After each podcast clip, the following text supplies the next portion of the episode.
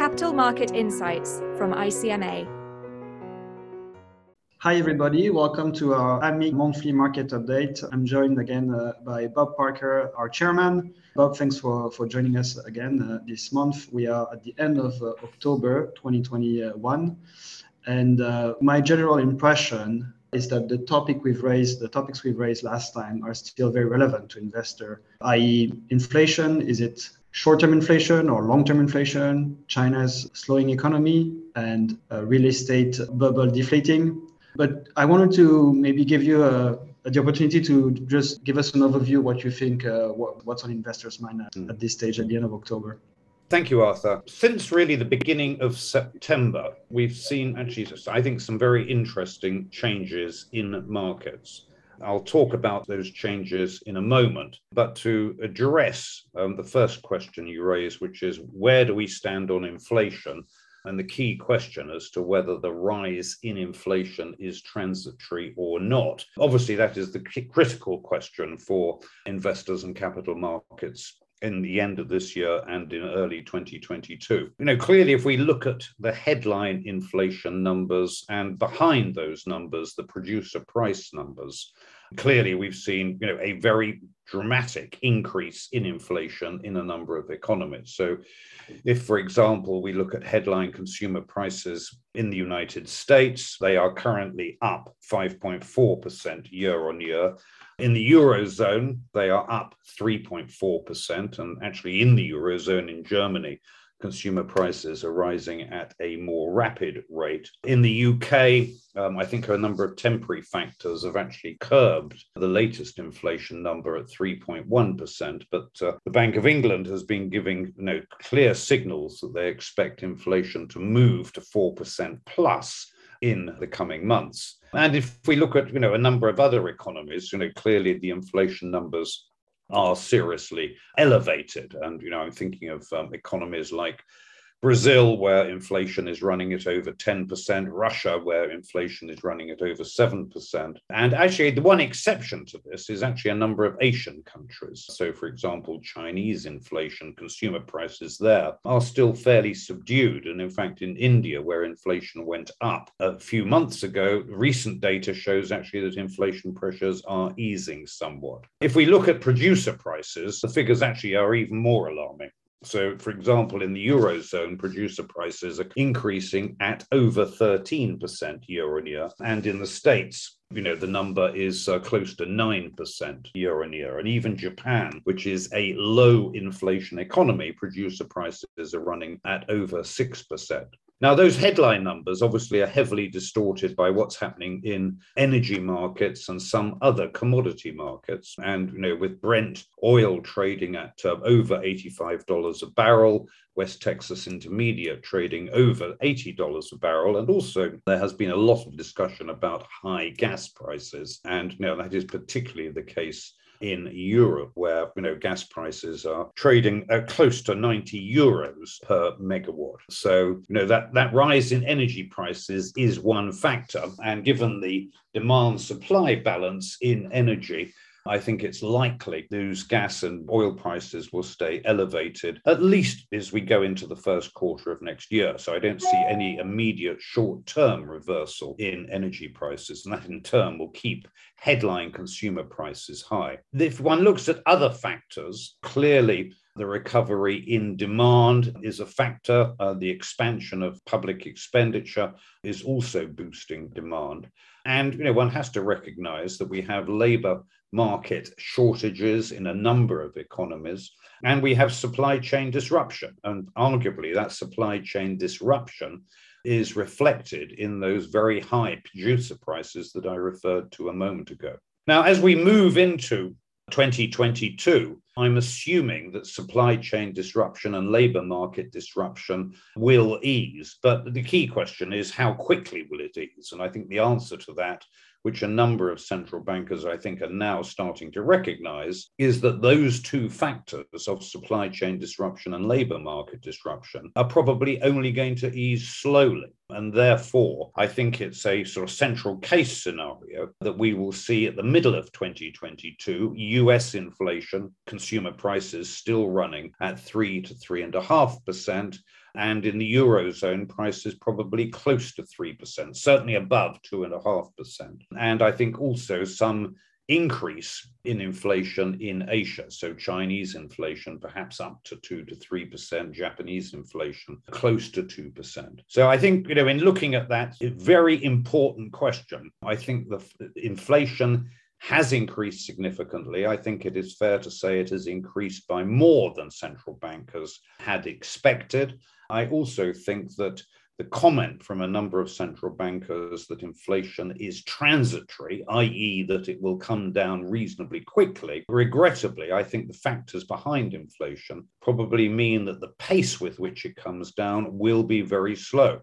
I think just the other factor which you asked about as a, as a background point is what's happening with the Chinese economy. And we had the GDP numbers with um, a slowdown in Chinese growth year on year to 4.9%. That was lower than market expectations. One factor in the slowdown in Chinese growth is obviously deflation in the real estate market. And you know, whereas in most economies, real estate prices are rising and rising quite sharply. So, for example, in the States, real estate prices are up close to 20% year on year. And, you know, in certain economies, like, for example, Germany and the UK, uh, we're seeing sharp increases in real estate prices. That's not the case in China. China is exactly the opposite. And obviously, one critical factor uh, where one needs to discuss contagion risk is the Evergrande restructuring and the fact that it is late in paying coupons on its uh, US dollar bonds. And we've seen a number of other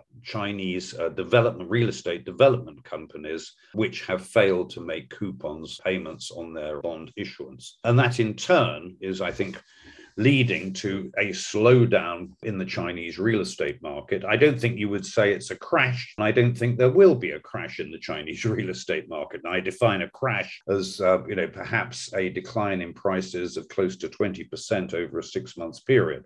At the moment, prices are flat over the last few months. I think some modest decline in real estate prices in China is likely, but People's Bank of China is injecting liquidity to support the economy and prevent any further slowdown. So I think you know, one background factor yes, there is a significant problem in the Chinese real estate market, but I am confident that Chinese growth over the next six months, the uh, next two quarters, will probably average just over 5%. So we're not going back to 8% growth, but I think sort of discussions of Chinese growth decelerating significantly, we're still going to get 5%, which is reasonable growth for the Chinese economy. So that addresses the background factors.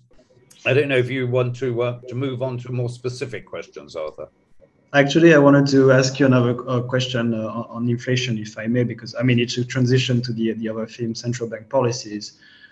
But the way we've described inflation nowadays seems to be related to, of course, monetary policies, which are quite accommodative, but also short-term issues, as you mentioned, supply chain bottlenecks, which are, let's say, reinforced by the issue tied with, with Brexit in the UK, but also labor shortages.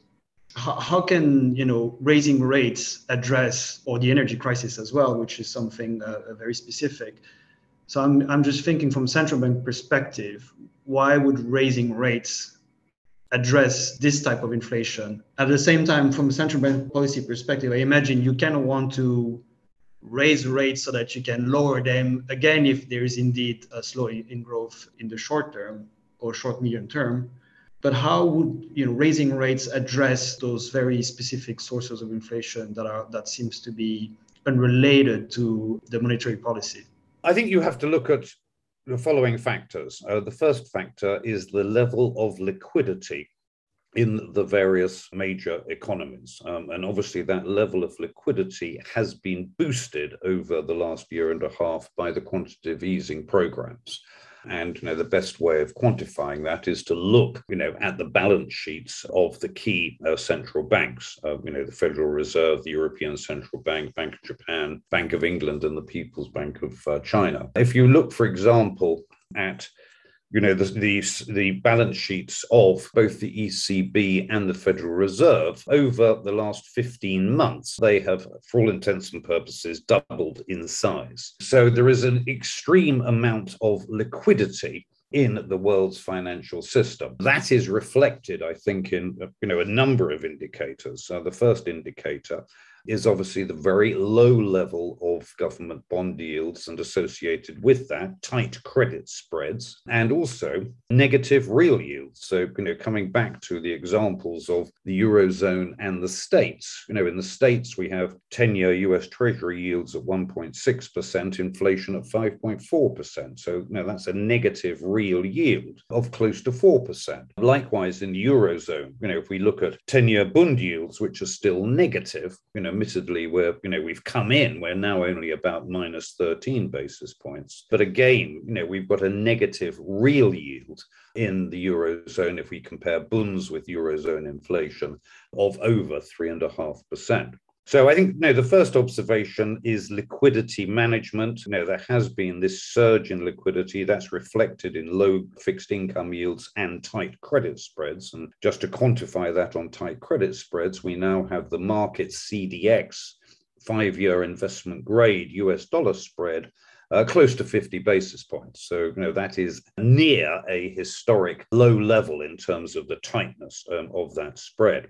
I think the interesting question is to what extent, rather than talking about interest rate changes, but to what extent central banks will actually start to reduce that level of liquidity? And I think the answer is yes, they're going to do it. And the Federal Reserve meeting in November will probably announce that quantitative easing will be tapered with an aim to ending the program probably in July or August in 2022. So it's going to be a very slow process of ending the program. But rather than adding 120 billion US dollars a month to its balance sheet through US Treasury and mortgage backed securities purchases, by the end of this year, they'll probably be down you know, to around 90 billion US dollars a month. So liquidity is going to be slowly reduced um, in the financial system. And you know, likewise, the ECB, not necessarily immediately, but I think as we close this year and go into early 2022, you know, its monthly asset purchases could well be reduced to approximately 50 billion euros per month from, you know, the recent level, uh, which has been over 80 billion euros a month. So I think the first answer to your question is liquidity management and central banks, I think, are going to move slowly in reducing that liquidity which is being injected into the global economy. That in turn might have, and I emphasize the word might, have an impact on inflationary expectations. And obviously, it takes away you know, some of the supporting factors for the very high asset prices that we have, whether it be fixed income, whether it be equity markets, commodity markets. So I think it will take out some of the ammunition in boosting you know, asset price valuations. And that in turn could have a slow impact on improving inflationary expectations. Obviously, by raising interest rates, you know, that is essentially the cost of money. And by increasing the cost of money from albeit very low levels at the moment, that in turn could have an impact on aggregate demand and on inflationary expectations. But I think to answer your question, that relationship between raising interest rates and the impact on inflation could be drawn out. And if you look back at periods of high inflation in the past, and I'm thinking here you know, of the United States and Europe, you know, in the 1980s, interest rates had to move to being positive in real terms and quite significantly positive to stop inflation taking off. And you know, at the moment, coming back to my earlier comment, we have very significant levels of negative rates. So I don't see a slow process of quantitative easing tapering by most central banks or a slow process of raising interest rates. I think the impact on inflation is going to be very drawn out. And that comes back to my our earlier comments that this rise in inflation, I think the, the numbers on inflation are going to stay higher and for longer. How do you perceive the, um, the energy crisis in this trend of like higher inflation for longer? Because it seems to me that it highlights that transitioning to to net zero is, is, is quite complicated and we're not there yet. At least we, we realize that there is this very specific post-COVID issue with uh, with stocks, of course, and it's hard to adjust it. And also, you're dealing with OPEC, and they don't necessarily want to have the barrel uh, extremely extremely low at a, or a medium price. So there there's mm. uh, interest there as well. But do you think that the transition towards a more sustainable economy might add to, in the long term, add to inflation and pressure uh, on, prices, generally speaking. Is that is that is that one of the lessons we can draw from this energy crisis, or is it too early to tell? Well, I think a, number of factors. I think you know, the first factor is that if we look at the European supply of wind energy during August and September, you know, the, the, the change in the climate actually meant that the supply of power from that source temporarily came down. I think that's going to reverse over the next couple of months. I think another factor is that Due to climate change, a number of countries have experienced droughts. So, for example, hydropower availability from Scandinavia has been reduced. There has been a very significant drought in Brazil.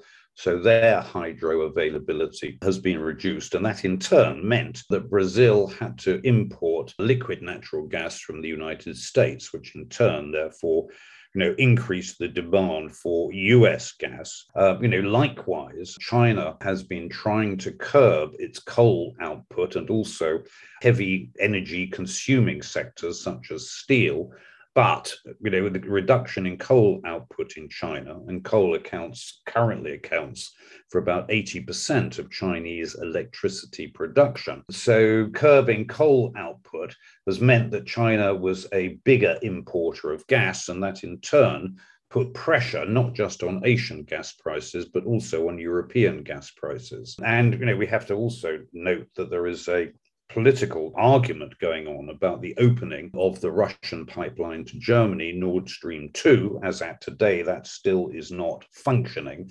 So, that's a result, the supply of Russian gas to uh, the European market is not as great as it might be. So, strong demand and those sort of supply disruptions have resulted in very high levels of gas prices, and that in turn has had a contagion effect on boosting oil prices. Now, having said all of that, I think over the months to come, we probably will see an increase in Russian supplies to Europe.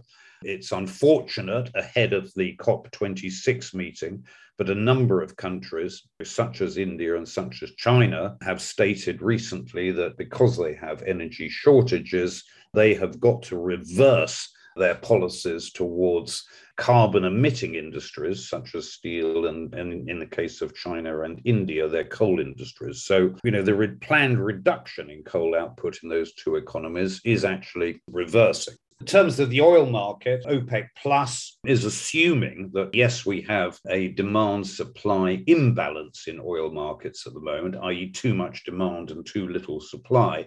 But OPEC Plus are assuming that that actually will switch in the first quarter of next year. So I think there's a high probability that these very elevated levels of energy prices that we have at the moment, as we go into at least the second quarter of next year, i.e., the spring of the Northern Hemisphere, that we will see some easing in energy prices. But, you know, will oil, uh, North Sea Brent trade back down to $70 a barrel over the next couple of months? I think the answer is no, because we still have excess demand over supply. So, energy prices will stay elevated. And, you know, to come back to your earlier question is, you know, will higher interest rates cause a reversal in energy prices? The answer is I think you would need a very significant rise in interest rates to achieve that. And central banks certainly don't have the appetite to raise rates quickly or by a significant amount. And, you know, the current consensus is the Federal Reserve will probably start to raise rates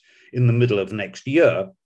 And by the end of next year, we will only have a federal funds rate of 50 to 75 basis points. and we might get one increase from the ECB, but you know we're still going to be in an environment of very significant negative real rates, which is good for global growth, but it means that any downturn in inflation, as we said earlier, is going to be minor and it's, it's going to take a long time. So, unfortunately, I think higher levels of inflation are here to stay, and that fits very much with that outlook for energy markets. Maybe looking at, at markets now, specific markets, I was curious to see that the VIX is at currently around 14 or 15.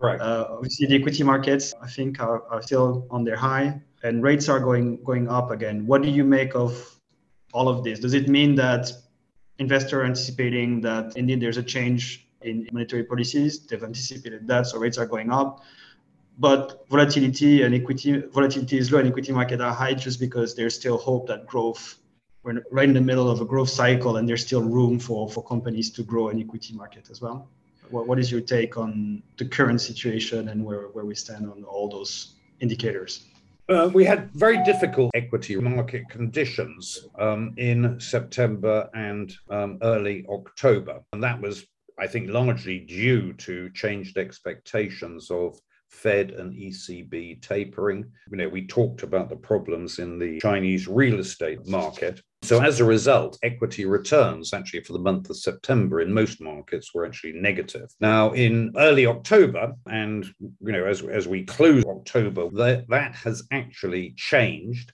And you know, we now have, as you referred to, you know, the S&P breaking new records and most other equity markets advancing quite strongly. So October will be a month, in contrast to September, of positive equity market returns. And I think the driving factor is that we have had good corporate earnings results you know, for the third quarter, and those results obviously are currently being reported. And you know, if we look at the states, the S&P 500 corporate earnings results year on year will probably be up by over 30%. In the eurozone, corporate earnings results year on year could easily be up by 50%. Now, to some extent, that is distorted by the very strong recovery in the energy sector.